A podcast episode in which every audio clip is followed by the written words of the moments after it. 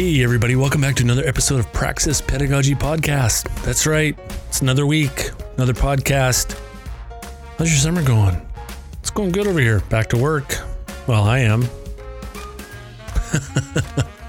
I hear no sympathy, but then it's okay, it's all good. Anyway, we brought Jesse Chalmers back because why not do two when you had an awesome episode with him to begin with. So we brought him back for another episode to talk about authentic assessments. And I made the very bold question of, well, if there's authentic assessments, that must mean that there are assessments that are not authentic. And we do a pretty good job of talking about that and a lot of other things. I think you're really going to enjoy this episode, just like you enjoyed the other one. And if you haven't done it yet, please subscribe to the podcast on your favorite listening platform. And while you're doing that, give us a rating. 5 stars would be the best because, well, we figure that our guests are the best and it just helps us get the word out there that this podcast is alive and kicking, even though it's in the dead heat of summer. Anyway, thank you for taking the time to listen. We really appreciate it.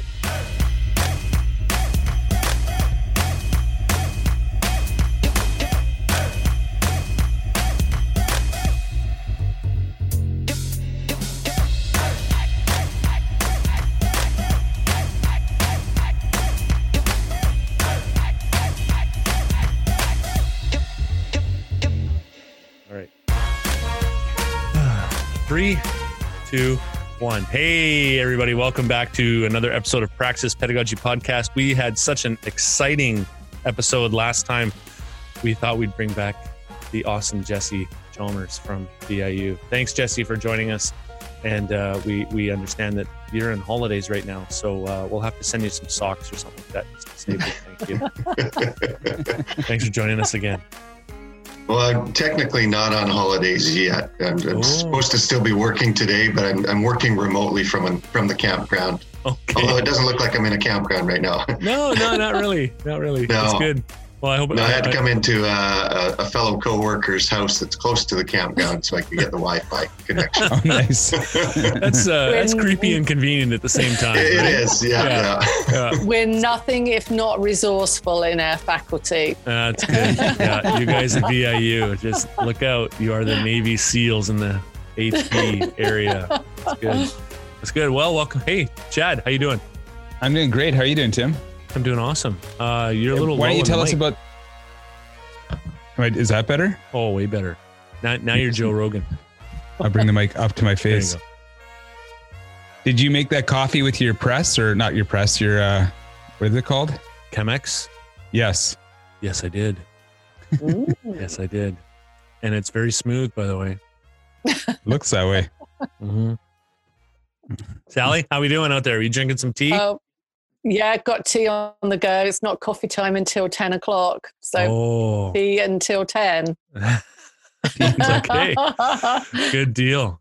Well, we thought we'd bring everybody back for a roundup episode to talk about authentic assessments because, hey, we had such fun last episode. We never got around to the authentic assessment part. So this is the part where I pass it off to you, multiple awesome people, and say, talk to me about authentic assessment. What do you mean by authentic assessment? That must mean that there's assessments that are not authentic. Ooh, yeah, good way to, yes, it does. Wow. Mm-hmm. Who wants to take that one? Ready, go. Jesse, talk to me a bit about authentic assessment. What were you guys doing in your projects to make sure your assessments were matching up with real life and matching up with the outcomes that you guys were planning on and then what you talked about last week? Yeah. So, are there not authentic assessments out there? And yeah, be careful of the language we use on that. But I would say there are assessments out there that are not necessarily authentic. And unfortunately in trades training, we have this, this love connection with multiple choice exams. A love-hate relationship, let's call it that. And really when you look at learning outcomes and especially in trades training, learning outcomes, so often it's performing a task or doing something, building, constructing. And when you look at a multiple choice question, that's not actually assessing somebody's ability to perform, construct. It's assessing the theory of it, but it's not necessarily assessing the actual learning outcome. So, we've been, Sally and I have been, we did our little rogue project. I think we talked about a rogue project last week where we kind of handpicked a couple of our instructors within our faculty, and we wanted to help them develop authentic assessments that they would be able to use in this new alternate delivery world of COVID. And the authentic assessments, it's how do you create an authentic scenario or situation that would resemble what the student or the apprentice would actually be in if they were on the job site. For an example, we had in our carpentry program, we had a couple of the instructors join our little rogue project. And so they had a learning outcome that was apply exterior finish on a building.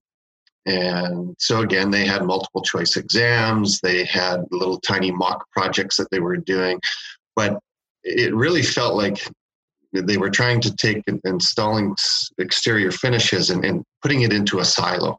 And the reality is when students or apprentices are out there working in industry, there's all sorts of learning outcomes that need to come together during that. So when you're installing exterior finish, you have to plan for it. You have to know the theory behind the siding project. You have to know safe work practices that you're going to use. You're going to have to know the different tools, the materials. So there's all these different learning outcomes that really get applied holistically. And so what they did is they came up with a realistic project. So they created a scenario. And the scenario was, so a client has contacted you and they want one wall of their building resided with, and because there's different exterior finishes, what they did is they used hardy plank siding, vinyl siding, cedar shake. And so each student got a different scenario. And, so the customer, they approached you, they wanted the job done. They were very clear. They had lots of money. They wanted the job done to the best of your ability. They wanted it perfect. So they were one of those real needy clients, right? But they had money to back it up. So you're creating that real world scenario. And then, so the first thing that they had to do was they had to come up with a plan. And so in the plan, part of it was they had to draft up a couple of different exterior finish details. So in carpentry, when you put rain screen on around a window or on the wall, there's lots of little details, building code details that they need to know. So what they did is they had them draw a couple of those details, so plan it out ahead of time. So all of a sudden now they've brought in the drafting component of it, which really, when you first start thinking about just exterior siding, you're not thinking about drawing, but they were able to pull that learning outcome in there. So the students had to draw a couple of the details.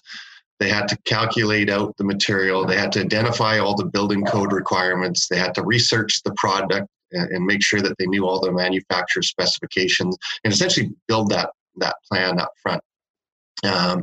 Once they had the plan built, again, they had to, like say, second phase of it was they had to calculate all the materials for it. Also in the plan, we had them put together, what tools they were going to be using, any safety requirements that they would have to take into consideration. So really, in the real world as a carpenter, these are all things that you should do before you get to a job site. You wouldn't want to just show up to a job site and say, "Oh, what are we doing today?"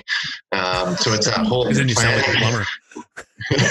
like a plumber. So it's just all of that planning ahead of time, and then the unique thing about this authentic assessment as well, they could take it to that point in the online world. But fortunately for them, they were able to bring students back for a few hours to do some practicals. So they were then able to take it, and when the students came back to the school, they and this actually connected. As this project built out, it got bigger and bigger. It also tied in that year of carpentry, there was wall framing. So they actually built a small shed all of the students had framed it all up. So now they've actually got a structure there. And then each of the students, they paired up in groups of two, and they each got to install the siding and all the details on one of the walls. So it, again, it really took that, instead of just installing some siding, it turned it into that real world scenario. Is if you were a general contractor or a carpenter going to a site, what would that whole process look like? And so they basically recreated that whole process as part of the authentic assessment. And then the key there was really just, again, mapping it back to the learning outcome to make sure that there was a strong connection to the learning outcome. So, they actually rewrote the learning outcome numerous times just to kind of keep tweaking it to make sure that there was strong alignment, and it really, the language was what they wanted it to be. And then once they had done all of that work, I mean, kind of the final component of it was the rubric. And they found that by the time they had done all of that work and clearly defining the learning outcome and coming up with this really authentic assessment and all the details of it, the rubric was easy to put together. And so the rubric was able to assess all of these, all the different components of this project. Like I say, there were so many different learning outcomes that they were able to embed into this one project instead of just installing exterior finish. I think if I can hop in there, Jesse, like really what you've explained there is the complexity of competency. And one of the things in competency-based education is that we deconstruct competency. So it starts out with that occupational analysis, and then it gets broken into these measurable, teachable chunks. But in actual fact, we're deconstructing competency. So it is no longer real-life competency. If you take these tasks, skills, and separate them out from how they exist out there in the real world, then can we really call that competent? Because, competence is dependent on the situation where it's performed in. We know that skill is going to, like when you spoke about the decisions you're making around different siding and rain screening, tools are going to be different on the situation, but it's all of those judgments. And I think as you explained your way through there, you can start to still see the complexity of this task coming together as in an authentic way. And I think if we reflect back on Tim's first question, so we're talking about authentic assessment, but is there such thing as a inauthentic assessment? And when we think about it, what's being done other than authentic assessments? We know that multiple choice questions exist. Well, to take a multiple choice question, test and measure the kind of complexity that was performed throughout that whole authentic assessment, it just doesn't even measure, it doesn't even come close. It's my thinking, it just gets completely reduced down to memorization, a certain level of application. I mean, a well-written multiple choice exam can actually get you into that level of decision-making and judgment, but it's still removed from the situation where it exists. So you're not actually there with, in that sort of hand, mind, and body experience of making those judgments where they need to be made. They're still in isolation. Yeah, we're in this fine balancing act, I think, with trades training, because I totally, I love the idea of the authentic assessments, and I love the idea that there's that hidden curriculum. So we're trying to teach our students about collaboration, about problem solving, about planning. Like, this is the stuff that we should be teaching in trades training. But we're also, unfortunately, trying to prepare them for a Red Seal exam that is multiple choice. So that it's like systemic from the top down, right? Because all our assessments point towards that silly Red Seal exam at the end, when it'd be nice if we could somehow turn that Red Seal exam into a more of an authentic assessment. But I don't know what to do with that, right? Well, that's interesting, because hairstylists actually did in 2016, they brought in BC the Red Seal practical exam, which is now a 7.5 hour practical exam. And it is the most authentic exam you could see. The tasks that need to be performed are complex tasks. They're not on real live models, but one of the great things is, of course, in hairstyling is that you do have mannequins. And so in actual fact, that it gives everybody the same sort of canvas to start on, so I think it's a fairer playing field. But the complexity of what you're being asked to do in those situations really does mirror real life. And I think hairstylist is one. I know that culinary have a similar project as well at the end of a practical component. And I think one of the barriers is, like you say, Chad, you know, we've got these Red Seal multiple choice exams, but one of the barriers is that this understanding of theory and practical as being two separate entities. And of course they can't exist without each other. And yet we do this odd thing where at the end of an apprenticeship, you know, we measure your knowledge and we say, oh, well, this is your theory exam. And so even the fact that we try and create an exam that is a multiple choice exam that just is supposed to capture the theory. And then I know when there's verbs such as apply used in those exams, then it allows them to say, oh, no, we're actually talking about application as well. But I think that's, you know, for me, that's problematic. There's also the issue, too, that some trades have practical components within their outlines that they're doing. So I look at plumbing, for instance, and there's depending on the level that you're in, there's about 20 to 30% of the actual levels outline that's contained in a practical. And so I know some would say, well, there's your authentic assessment, because we would take the theory and we go to the shop or we go out to the yard and we would build this thing or construct this thing or put this system together. And then that becomes the authentic assessment. But it's somehow, it doesn't seem like it's connecting in with what, Jesse, you've been saying in the sense of bringing everything together. And when you're talking about that, it almost reminds me of this idea of a capstone project where you've taken everything that you've learned and you apply it in this one practice, right? And can you explain to me how we might build on that or bring in this idea of authentic assessments even into the theory components of what we do and not look at it as just a complete capstone? Yeah, I mean, as you're developing this, it's amazing how these authentic assessments with each of the groups that we started with, they did start turning into these capstones. They realized, oh yeah, we could include this and we could have that and then yeah, this. And then, yeah, they did become these capstone.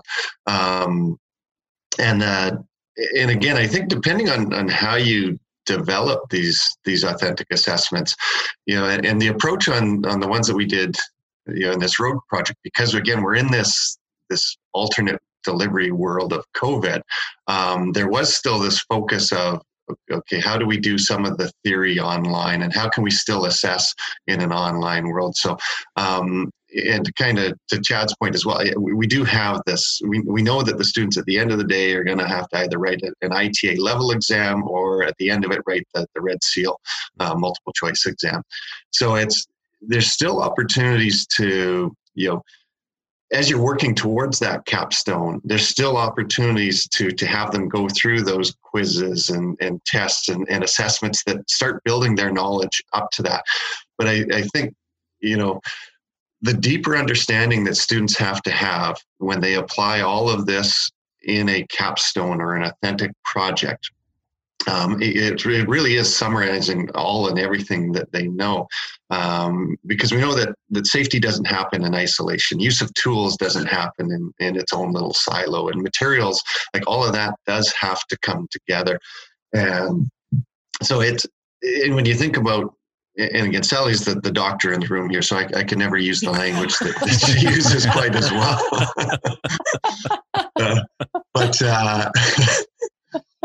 well. But really with multiple choice questions, you're not necessarily, the level of learning that you're testing is fairly low.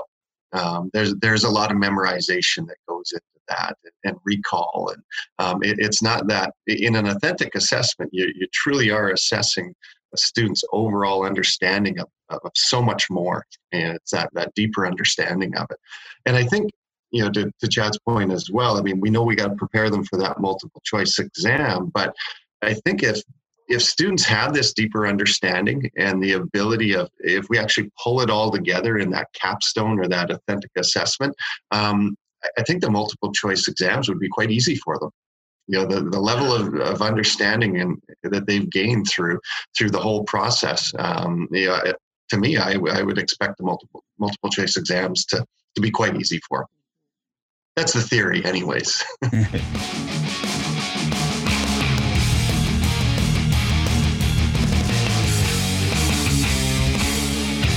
Well, speaking of theory, that's a good segue. So, Sally, when we're talking about authentic assessments, you're really talking about competency versus mastery. Are we not? Yeah. And I think, you know, also that definition of competency, you know, competency-based education. I think, what does it mean to be competent? And when we look at it in education, we see that the way it's structured is to, as Jesse just mentioned about, you know, safety doesn't happen in isolation. Selection of tools and their uses doesn't happen in isolation. And yet when we look at those exams, we know that we get 6 questions on safety and 6 questions on tools and identification. So it does use them in isolation, you know, and then when you successfully pass that exam, then you're deemed as competent. But I think we need to look at that gap between what we're assessing as, you know, the benchmark, the Red Seal exam, and in actual fact, somebody that is competent out there in industry. And so, you know, theory cannot live in isolation of practice and practice without.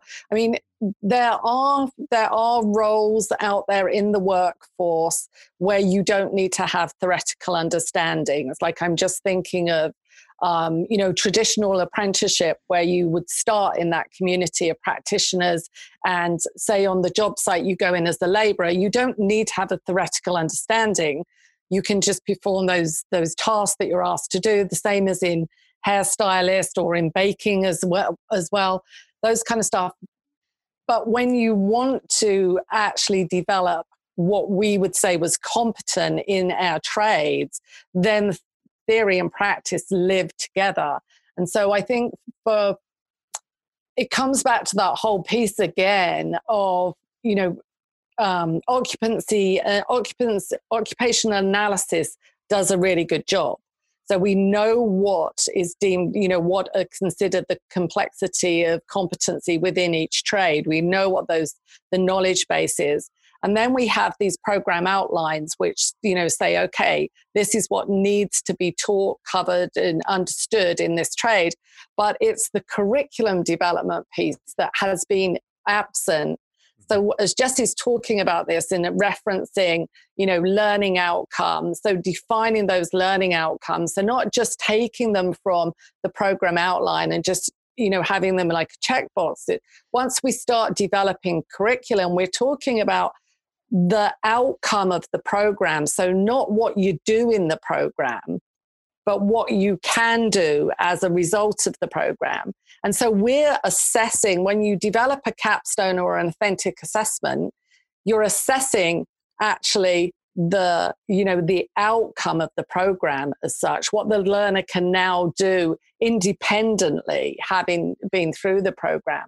So I'm not really sure that answered your question, but the point that I'm going for here is that this bit, the bit to me that is really missing, is the curriculum development. Yeah. Recognizing trades educators as, you know, curriculum developers. And that seems to be the bit that, you know, COVID-19 has brought to the forefront.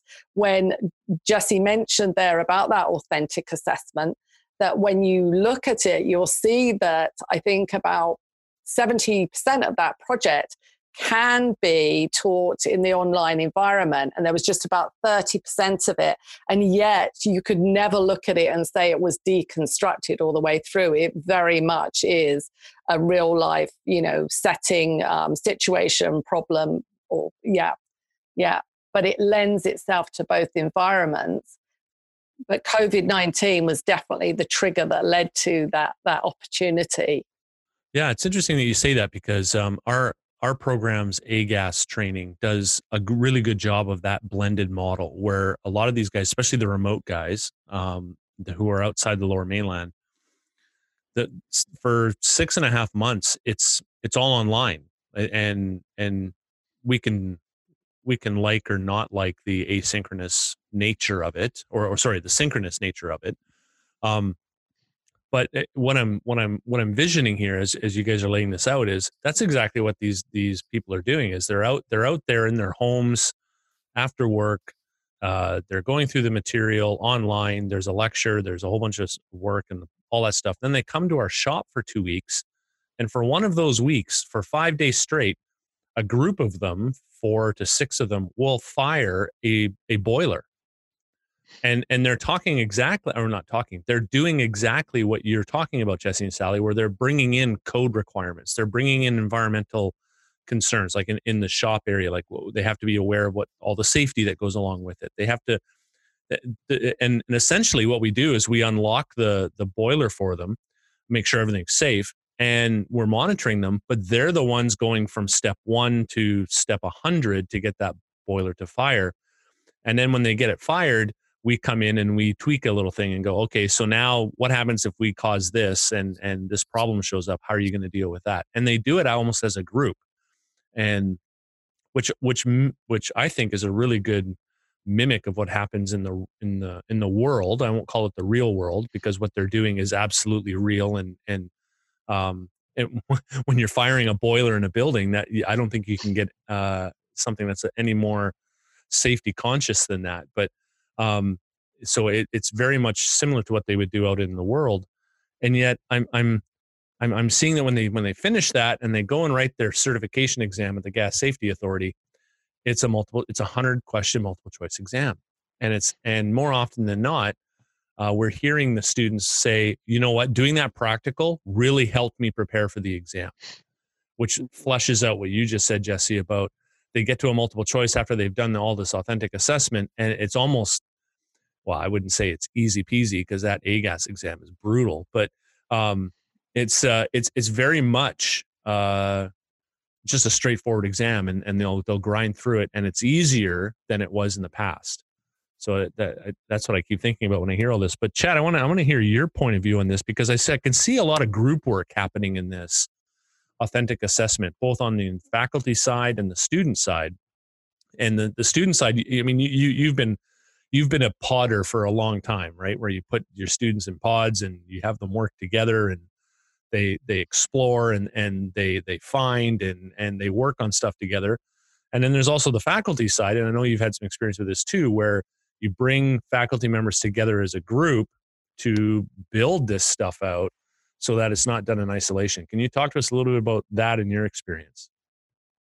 Well, I think that it gets back to what I was saying earlier about that whole hidden curriculum, about the collaboration, problem solving, digital skills. Like, I understand when I looked at my learning outcomes a couple of years ago, when I first started kind of getting into the open educational movement and open pedagogy and trying to co-create with students, I noticed a lot, like what Jesse said was, like install receptacle or, install fluorescent light. But I started to realize that there's so much more behind that.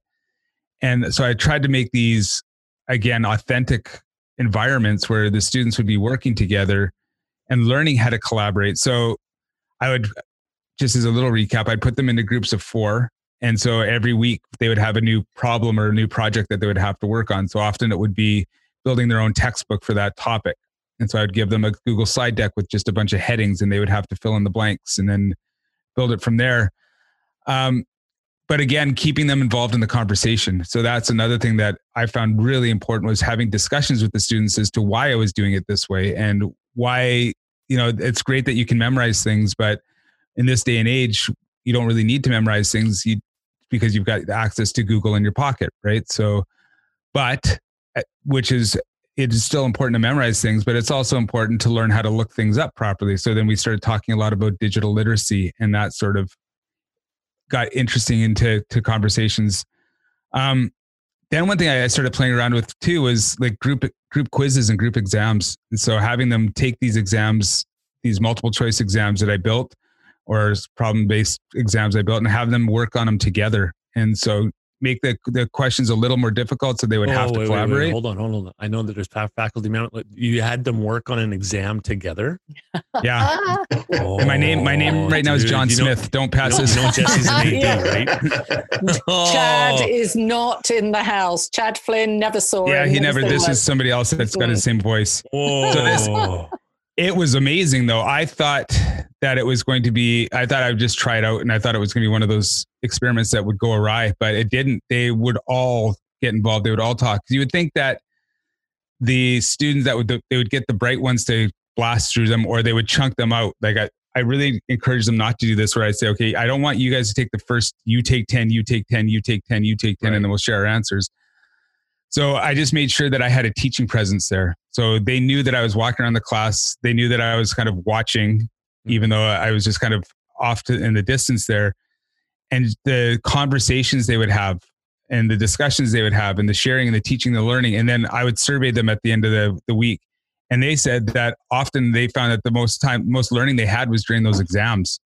And lo and behold, they started figuring out that assessments, you can actually learn from assessments. Who knew? What? Right? What?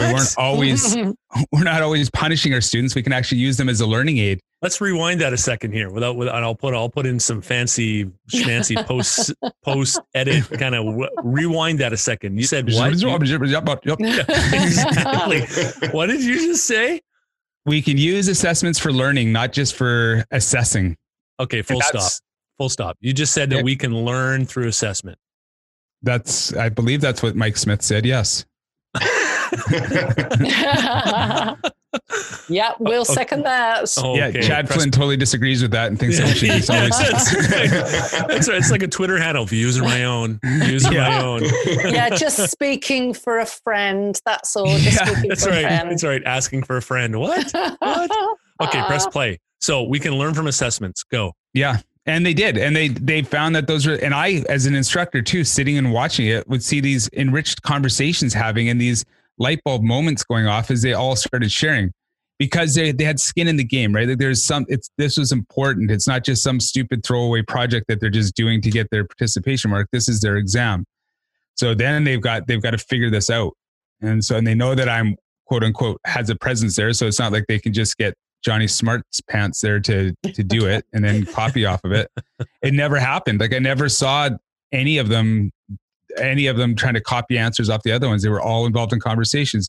And it wasn't just those specific groups, because every unit I would switch the groups up. So they weren't stuck with the same four people for the whole 6 months. Every week or two, they would be with another group of people. So they would learn how to work within other contexts and with other personalities, and you'd get pushback. And so you'd start seeing like debates happen, or almost fights happening. So then I would have to mitigate that sort of thing. But isn't that what it's like in real? And I know you hate the term, Tim, but in real life, right? Like when they're out in industry. So that's the kind of things that we're getting at. So they learned how to do parallel circuits and combination circuits and voltage dividers. But I think the more valuable learning was they learned how to work with people they wouldn't normally work with, and start relationships with people that they wouldn't necessarily be friends with, and learn how to teach. Because the best way to learn something is to teach it. And so when they start sharing their ideas and stuff, that makes a huge, huge difference to them. I'm going to take a stab there and Chad, and say that I think that, you know, you've created authentic scenarios within your classroom. You know, this is all part of this understanding where you're not talking about evaluation, you're talking about assessment as a learning tool. And I'm sort of thinking here that at the core of there are some really good case studies. I mean, whether we want to call it problem-based learning or however we want to frame it, that you're providing in-depth problems that require four minds to actually figure it out. And I think that is, you know, that is that bringing that whole real life situations, scenarios into the classroom, isn't it? I mean, if you give students, a very straightforward multiple choice exam that doesn't have that kind of complexity embedded into it, and you have four people work on it, you're just going to get a test back that has 100% correct. Nobody has learned anything whatsoever. So I think that, you know, what you haven't really spoken about is the kind of problems that you're giving the students, or like you said, you know, you're giving them the Google slide deck and having them provide the information. I mean, that in itself, that's huge. And I think that to actually work as a team to provide the answers to Droby, just putting the heading in there, that is the kind of knowledge and the judgments that they need to make when they're in the workforce. And like Jesse mentioned earlier, if this is what learning looks like, whether we call it assessment, it's embedded in learning. If that's what it looks like in your classroom, when it comes to a multiple choice exam, you're used to making those decisions and the judgments. And so it's like you've exceeded that. So although we do need to still do a little bit of, you know, small amount of those exams, just so students get used to how poorly written they are so that they don't get caught out in them. I mean, they need to practice, because let's be honest, we've all had students that have done incredibly well in multiple choice exams. Then you put them into what, you know, the complexity of bringing together theory and practice, and they just they can't do that. They can succeed in the multiple choice exam. So, you know, what you're doing goes far beyond that. Well, it's just, and one of the things that kind of hit me and made me start to work towards this direction. And first off, I just want to say your point where you said, unless a multiple choice exam is written well, in my 12 years of teaching, I don't know if I've ever come across a multiple choice exam that's been written well. But I noticed that I would get students. So we would do the theory and then we get to the shop in our practical time. And then these students that would get like 90s and 100s sometimes, and then they hit the shop and would kind of bomb. And then I started, I had a student, and what really triggered it for me was I had a student actually drop out of the course because of it and just like hated the hands-on stuff. I was like, what can we do to stop this? Like they need to, before they get to the practicals, we need to have them working in teams and collaborating and problem solving and troubleshooting and all that, instead of just going theory, which is what they're used to all through high school and university if they went that way. And then suddenly, bam, practical, kind of integrating it, like what Jesse was talking earlier about how we want to, it's all in, right? It's all, and it's not just theory over here, practical over here, and you know, never the two shall meet. Yeah. But we got to integrate it all. That's a dare good, I say that this, I think that this system as it is, the structure of the system does come back to that concern where we consider the separate, we see the mind and the body, or the hands and the mind as a binary. It comes back to that understanding, which, you know, the dualism in Plato and comes back to that way of thinking. And I mean, Mike Rose writes a lot about this, that this is, you know, our trades training is shaped by that understanding that what the hands do is sort of separate from the, you know, the mind. It gets missed that the level of, you know, cognitive processing that's taking place before you do anything with your hands. I mean, and I think when that understanding is not evident all the way through our trades training, I think that would, if we were to go back and start it with that different, you know, turning the epistemological tables, as Mike Rose would say, it would look very different. And I think it would look, as Chad has mentioned today, well, Tim as well, you know, what you explained with that trade that I know nothing about to do with boilers, but I mean, I think all three of you have given really strong examples of what that would look like if we move away from separating theory from practice. There's just so much going on in this conversation, and I'm trying to keep it all in. I just say, I got to talk about that. I want to talk about this. And then, you go. Yeah. Yeah, I mean, Chad, I mean, I love your comment back. Well, sorry, Mike Smith, I loved your comment about about assessments, that there's an opportunity to learn through them. And really, when you think about it, you know, we're in the world of education. We're educators, and really, we're trying to help map out that journey for the students and support them on that journey and allow them to kind of navigate that journey as much as they can on their own. And when you think about so many of, and again, let's not call them not authentic assessments, but there's those multiple choice tests. They're not part of the educational journey. They are a snapshot at a point in time of what somebody's been able to memorize. And there is no learning that can go on. Oh, well, there is a little bit that can go on there, sorry, my computer's doing some funny things on me there. That's okay. Technology. But yeah, so again, as an educator, you want to take advantage of every opportunity you have to help the students travel that journey. And when you know that multiple choice test isn't really a valuable tool in helping you achieve that, why spend a whole lot of time doing it, right? Why not focus on some of these other things?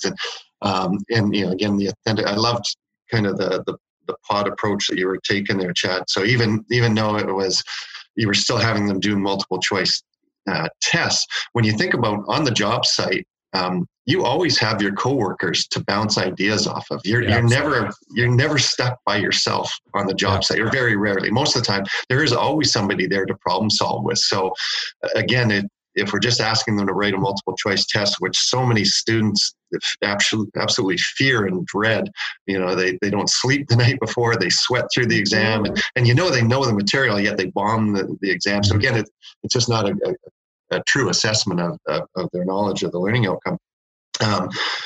Okay, so there's that piece that I wanted to talk about. Jesse's kind of got the soapbox this morning, hasn't he? You go, brother. It's all good. Well, Sally, I think you were saying, let's just go for it, right? So here it is. This is the go for it. Yeah. We transitioned without even identifying that we've transitioned. No, and I think a lot of those other components that you were talking about as well, Chad, in your process, it's that collaboration, that team building, that problem solving, those soft skills. I think one of the keys is, I think we've done that a lot over all of our roles as instructors and facilitators over the years, but I don't think what a lot of instructors, they don't necessarily take the time to identify to the learners that is actually happening. Mm-hmm. And so I think that's the key there is how do you, and quite often it can be done either, you know, verbally as you're walking around the room, you can start making sure that they're aware of that, or, you know, marking rubric for the authentic assessments. As long as you're making it clear as to all of those different components and those learning outcomes that the students are learning and building towards, and the competencies that they're gaining, by identifying it, all of a sudden the student starts taking a little bit more ownership of it. Oh, okay, well, I didn't realize I was building collaboration skills, or communication skills, or digital pedagogy. So somehow, some way, you know, in your assessments or your teaching or your activity, whatever it is, if we can start identifying that to the students more, I think they'll take a lot more ownership of it as well.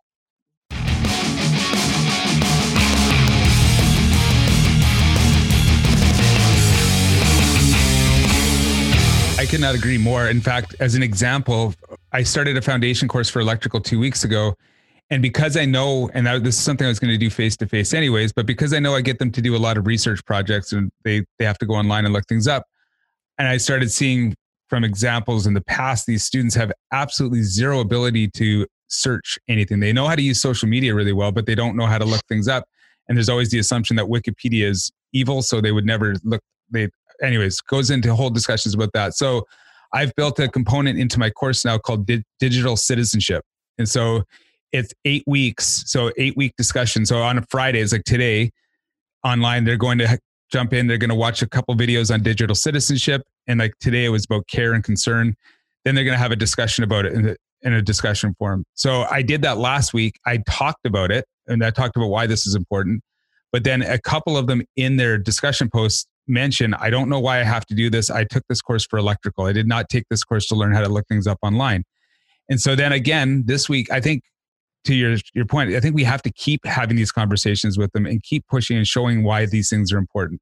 So then I had another discussion with them, like, this is all going towards something, like this digital citizenship is important because not only in courses, but when you're out in the field, you're going to have to look things up. You're going to have to look at manufacturer specs and where you're going to go to have these discussions and forums and stuff like that, that tradespeople use. So I guess back to what you were saying, like, we just have to walk around. We have to have these engagements with them. We don't just talk at them. We need to talk with our students more often.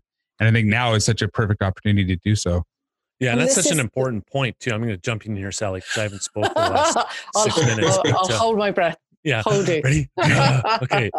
That's such an important point because I get that too. And I mean, I'm not teaching a trades course right now, but I'm still getting that in a business course. It's like, so how does this fit? And so, and I was getting that even in a face-to-face class. So what I've really made sure of in my online classes or my blended models was that at the beginning of each section, I would actually give them the learning outcome that this ties to. So at the very beginning, I would say something to the effect of, you may be wondering why we're doing this. And so let me tell you why. And I'll do a short video or I'll just write it out. This is how it connects. And then boom, into the assignment. You know what? It just took everything away.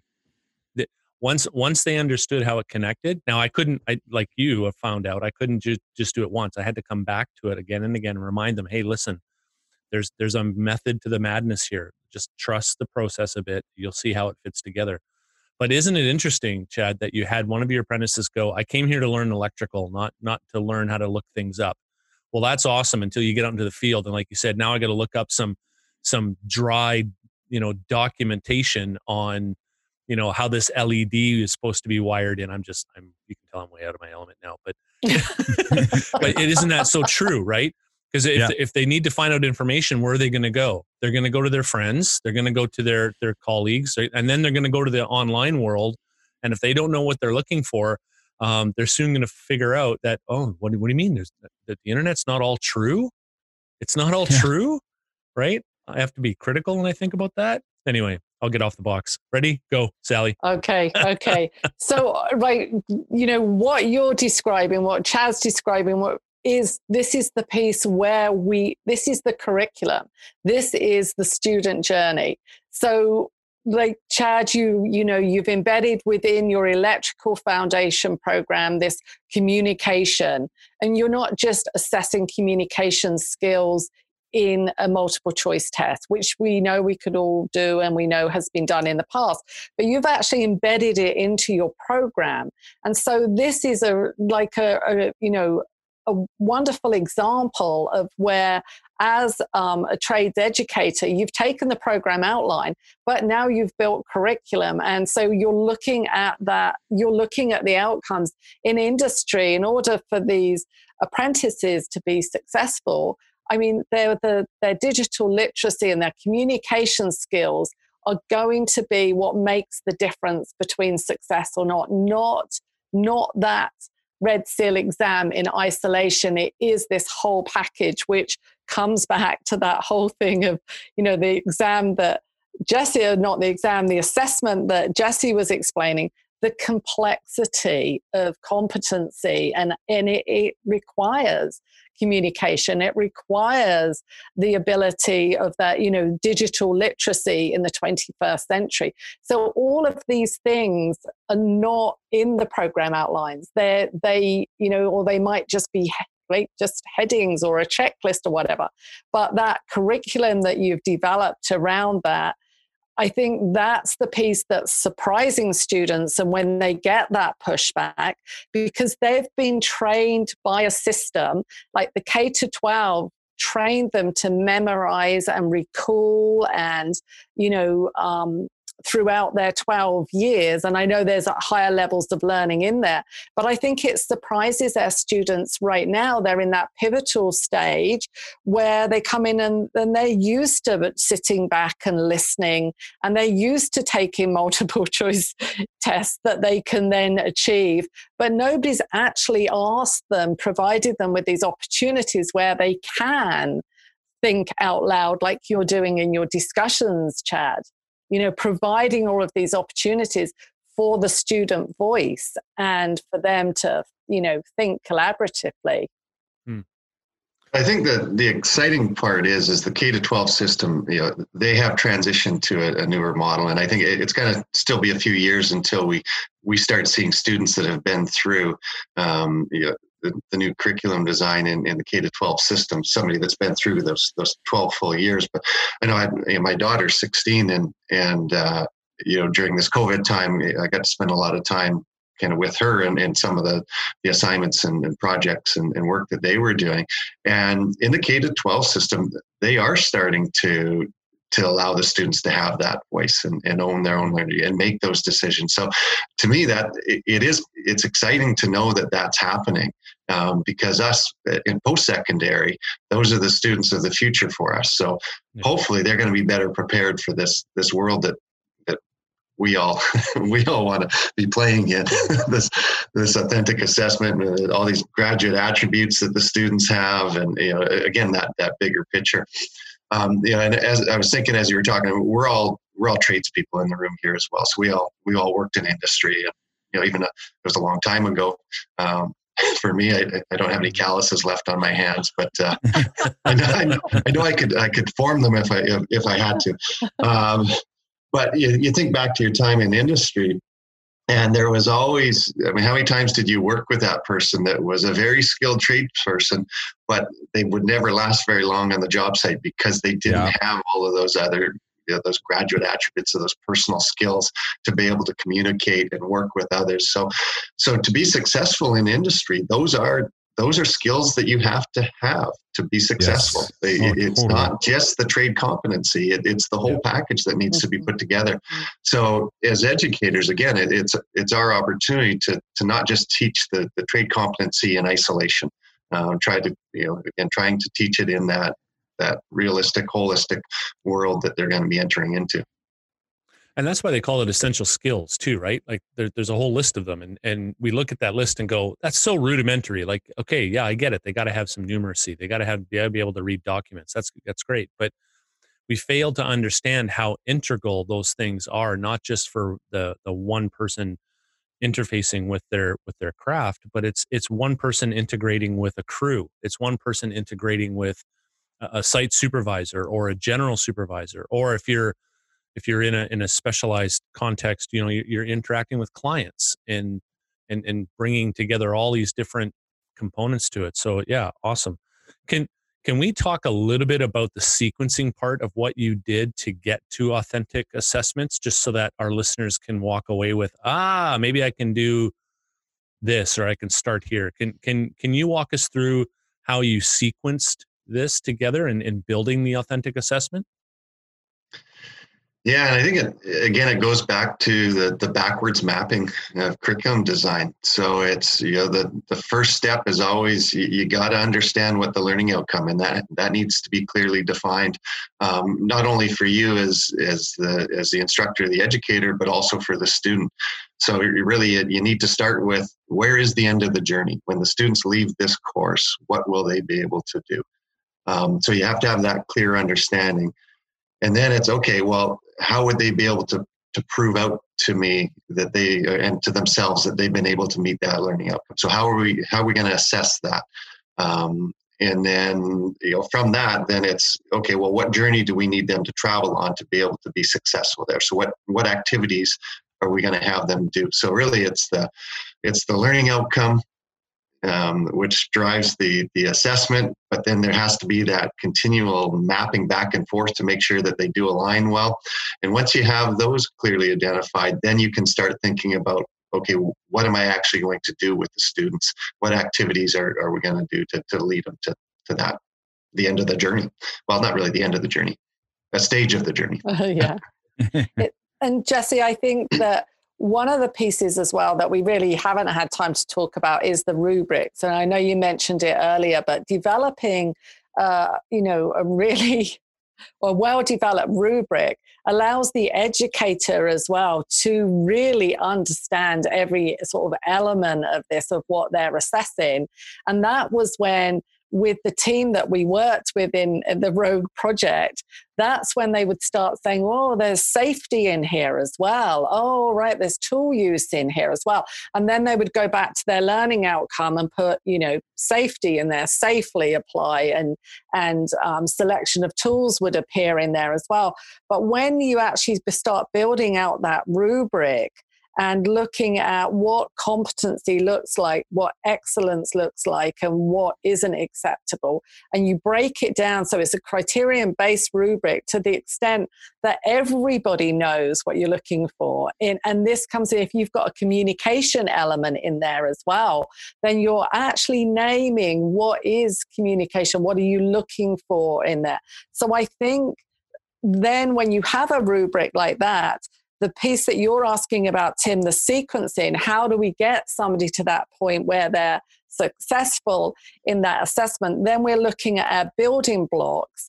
And so when we look at the building blocks, this is what Chad spoke about, that, assessments being learning tools as well. So we provide all of these little mini authentic assessments along the way that are bringing together these competencies, like providing these opportunities. And so it's a whole series of those that then brings the student to the place where they're like, yeah, they're prepared. They're prepared for this assessment because you've provided them all of these, these building blocks along the way. And very much with that whole deliberation all the way through, that every time you're actually raising the level, like this is now you've got reached this. Okay. And so now we're going here. It's always got to be that zone above what they can do independently, always looking at what they, I'm going to say his name, don't you? We just have to, yeah. Lev, we had to say Lev's name. Yeah. But yeah. So that sequencing applies, I think, at all levels, all the way through. Silence. Oh, I was going to say, did you hear that? Silence. Mic drop. This is where Chad comes in because he can't handle the silence. Can I say one thing? Just sure. One thing. Yeah, as if it's one thing. You know what Jesse just mentioned about the K-12 system and the changes in there. So we were very fortunate at VIU that we actually had quite a lot of workshops where the director of the Teaching and Learning Centre at that time, Liesl Knack, brought in about 50 high school educators, and they would be approximately 50 post-secondary educators there. And we collaborated. I think we had 4 major events like that. And we got to understand where they were coming from, what their challenges were with this shift in, major shift, paradigm shift really in the new K-12 system. And so I think through those collaborations, we started to see if we don't start making changes now, we're going to have students coming into our classroom that do want to do what Chad spoke about. They want to work in pods. They're not going to be recipients of knowledge. They're going to be ready for this. So if we don't start working on this whole new paradigm of trades, education and training now, we're going to have I think there's going to be a huge tension like 2 or 3 years down the road when we start to see those graduates come out of the new K-12 curriculum. Mm-hmm. Yeah. And I wonder how much COVID's going to have an effect on that too, right? Where we're getting our students to work in groups and be online together. I wonder how that's going to influence what we do, if and when and how it looks like when we get back to a face-to-face environment. Mm-hmm. Yeah. Exciting opportunities, I think. I wonder whether the trades programs will ever look the same as they did before. They won't. No, they're going to want to, though. I think are we in our go for it section? Not yet. Let me take this moment to thank Jesse for being on the show, because we're 57 minutes in, and we want to honor that. So Jesse, you're more than welcome to stick around if you want to bow out and say goodnight and head back to your remote working / vacation destination. Mobile. You feel free to do that. Thanks so much for taking the time to be with us, Jesse. Really appreciate it. And it's been a pleasure. Yeah, well, thanks for the invite again. It's like I say, it's the conversations. I love them. You know, we're able to come out of the closet here and really show our love of pedagogy, right? That's right. Yeah. No, it is. It's every time you have these conversations, it does just kind of open your mind, and you learn a little bit more about it constantly, right? It's our understanding of it is ever evolving. So I just really appreciate the opportunity to continue to expand my knowledge and understanding of it. You're welcome. You're welcome. Pleasure. All right. So now, Chad, is the time in our episode where we build in the go for it, right? And you ready?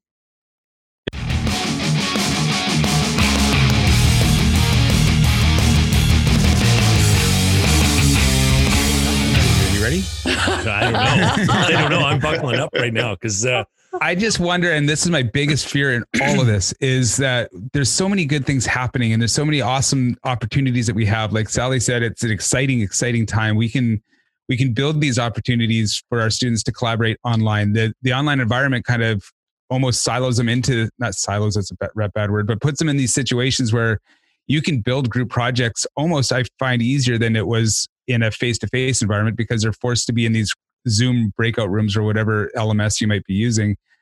But then I keep hearing like so many discussions I've had with other trades instructors where they just can't wait to get back to the way it was, and they miss the face-to-face, and which I do too, but I think what they're saying is they want to go back to the way it was before.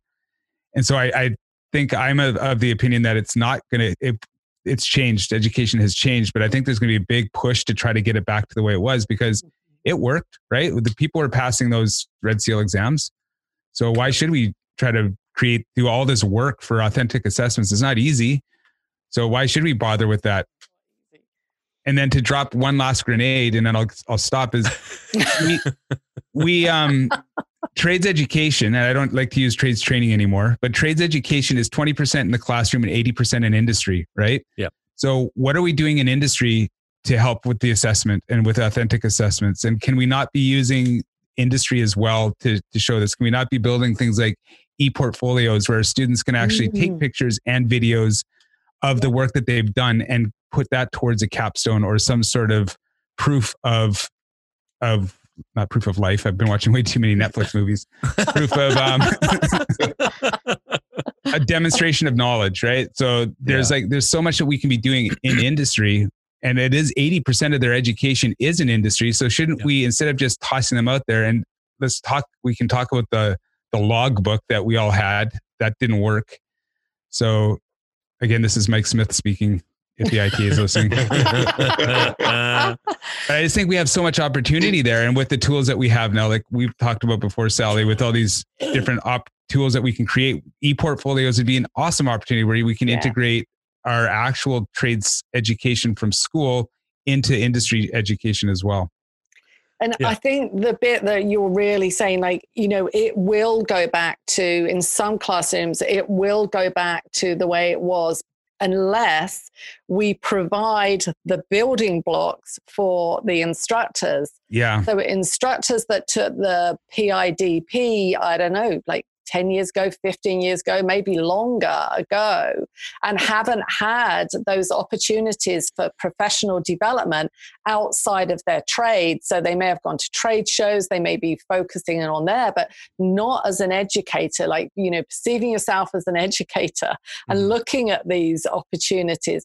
I mean, I think in the 21st century, when we're looking at things like e-portfolios, it's so obvious. How can we deprive, trade students from building an e-portfolio which captures their whole professional journey, their learning journey and their professional journey? So I think there are so many opportunities. And I think, as like Jesse just said, having these conversations, I mean, every time we have these conversations, I leave with more questions. As the week progresses afterwards, I'm like, oh, I need to know so much more here. But how do we mobilize this now? Like, COVID has allowed us to mobilize a lot of initiatives that we've been thinking about for a long time. Mm-hmm. Mm-hmm. But how do we make that? How do we you know, how do we reach out? How do we go further than the four of us? Well, I think it's like you're saying, Sal, like if we can create systems, and it's going back to like, if you go into business school, they talk about how you should always build your business to be franchisable. So you should always have systems in place so that can be repeatable. So for those of us who are creating authentic assessments, can we build templates for other instructors who are not savvy that way to follow, or even give them the whole assessment so that once they start using it, they can start tweaking it or start getting ideas themselves. So, but just letting them know that they're out there. Yeah. Mm-hmm. I like that idea. I'm going to get on the soapbox a bit too, because I think it's systematic, right? We can't just pick one piece out and attack that and then check that box off and go to another piece in the system and check that box off. Although that's a very practical and pragmatic way to go. There has to be some methodology that includes higher level discussions as well as grassroots discussions. Mm-hmm. And I'll touch on a few things here. So the e-portfolios, they've been around forever. We just haven't called them e-portfolios. We used to call them resumes, right? And people would put in pictures of what they've actually done in their resume to prove to their prospective employer that, hey, you know what? I built these homes. I worked for this place and I did this, or I worked on these systems, and you know, we took pictures because we were proud of what we did and we weren't afraid to show those pictures. And then as social media came on, we started putting those out there more and more. And now you go into Instagram, like I think of a few big guys on Instagram that I follow. They've been doing it for 5-6 years. They've got a plethora of information that they've done and archives that they can show people that they've done. And it's amazing. So I can't believe that when this whole COVID thing started and I actually brought up the idea of e-portfolios, nobody laughed out loud, but there was tons of silence. And then I'm like, okay, so that must be people going, what? Like, what are you talking about? E-portfolios? How does that even, and all that stuff, right? And then the whole PID thing, it's great. I think it's a great step. I think it's very needed. I'm totally convinced that this is a career change. It's not a retirement job. You have to change what you do to be really good at what this craft is asking you to do. And if you're looking at this as a retirement package, get out, because you know there's just so much more to it than that, right? And you can continue to learn as a tradesperson, even if that's even the right word, because that's even diminishing it. There's so much more that I've learned as a tradesperson being in education, right? And that's interacting with my apprentices and saying, what? You're putting in 3-inch plastic now? I mean, when I was in the world, that was unheard of. Like the largest plastic pipe that we were putting in was 1 inch, right? And even at that point, we were laughing, going, 1-inch pipe, that's never going to hold. Well, now they're putting in 3- and 4-inch, right? And that's because of changes in industry due to technology and cost, right? And I wouldn't have learned that unless I was in the world, but you know, I'm open to that in this new world that I'm in. So the PID thing is a great starting point. It needs to be built on. There needs to be continuing education. Like I know in some states in the United States of America, they have a requirement for their tradespeople to go back to school to continue their education, to learn new theories or new techniques or new materials. Why are we not asking that of our tradespeople? Why are we not asking that of our trades faculty? And it's always bugged me that we go to a conference and we learn about, you know, this kind of material, or we learn about this new building model, and or, you know, zero net buildings is before it was, you know, making sure that we were rainproofing our condos. Well, that's all fine and dandy. That's great. But what am I going to do to learn how to teach this stuff, right? Mm-hmm. Who's going to show me how to break this down from its larger big piece that I've got all these pamphlets for, but how am I going to break it down and to fit into my learning outcomes? And how am I going to look at this pedagogically? And you know, I'm even now of this mindset of saying, I'm not afraid to say pedagogy in the trades world anymore. Like, you guys have to embrace this. We have to begin to understand that there's an education side to this. All out of the closet. Oh, look out. See, I told you, buckle up. But, you know, it's just this idea of, you know, why are we so afraid to talk about the educational side of it? And here's why. Here's why I think is the real danger in talking about the education side of what we do, because we're too afraid to be judged by our peers. that out in the world, we were judged by what we could do, right? And now we come into an education world and we're still fearful that people will judge us based on what we do, right? And what I've seen over the years in my plus decade of being in education is that as people begin to get more experience, they soon realize that has no effect on what I do in the classroom. So I'm not afraid of what people think of what I'm doing anymore, right? And so there's either a resignment in that, or there's a renewed energy in that. And once people figure out that, you know, it doesn't matter what that one or two person thinks in your department about what you're doing, that's not what you're doing it for. You're doing it for your apprentice. You're doing it for the system. You're doing it for yourself. You're doing it for your trade. You're doing it for those contractors out there who want people who can just do more than the hands-on stuff, right? Okay. I think though, Tim, you mentioned there, you go to the trade show, you learn about these new skills, learn about these, you know, new materials, whatever it is. You come back as an educator. Now, how do you go about putting, you know, applying that into your teaching? What are you supposed to do with it? You don't know that. Again, it comes to that, back to that curriculum piece. And this is where you need your trade specific curriculum developer. And I think this builds into the whole big picture, because that person doesn't exist in the trades faculties all across BC, although I happen to know VCC have just hired a trade specific curriculum developer. The fact that that person is missing implies a lot. So if we actually create those positions, those opportunities, it also implies a lot. It implies that this person is there to support you with your curriculum development. And I think that in itself actually shifts that perception that you're talking about, that we are tradespeople, but now you're transitioning into an educator when you come into the system.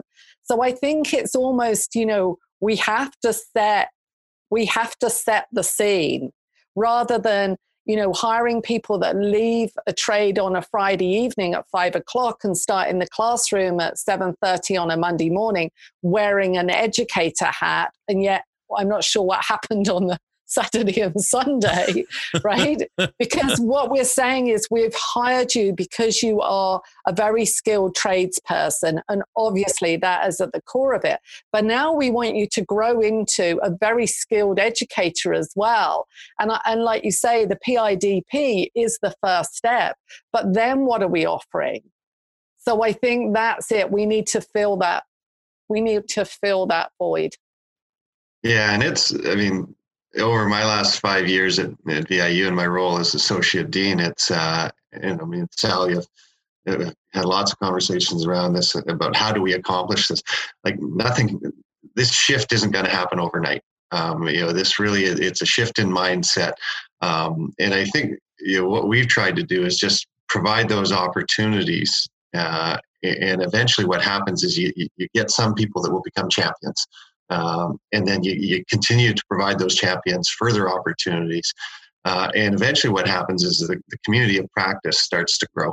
And we're finding that through COVID now, like all of a sudden, you know, that we're really noticing a big shift where there are other people talking about pedagogy in our faculty, and it's growing quickly. And what's happened again, you got to continually provide those opportunities. And really let the champions be champions, and momentum starts to build, and then from there it's conversations like this of, okay, well, how do you continue to support that? How do you allow this community to continue to grow? So yeah, it's not going to happen overnight, right? It takes a long time to have the shift. We had 19 trades instructors over the last 2 weeks attend these intensive 1-week workshops on adapting your course for the online environment. And, you know, the first week, the feedback we got from these instructors were going, how come we've never had this opportunity of a course like this before? One instructor said, how come these are not mandatory? Like, I've learned so much.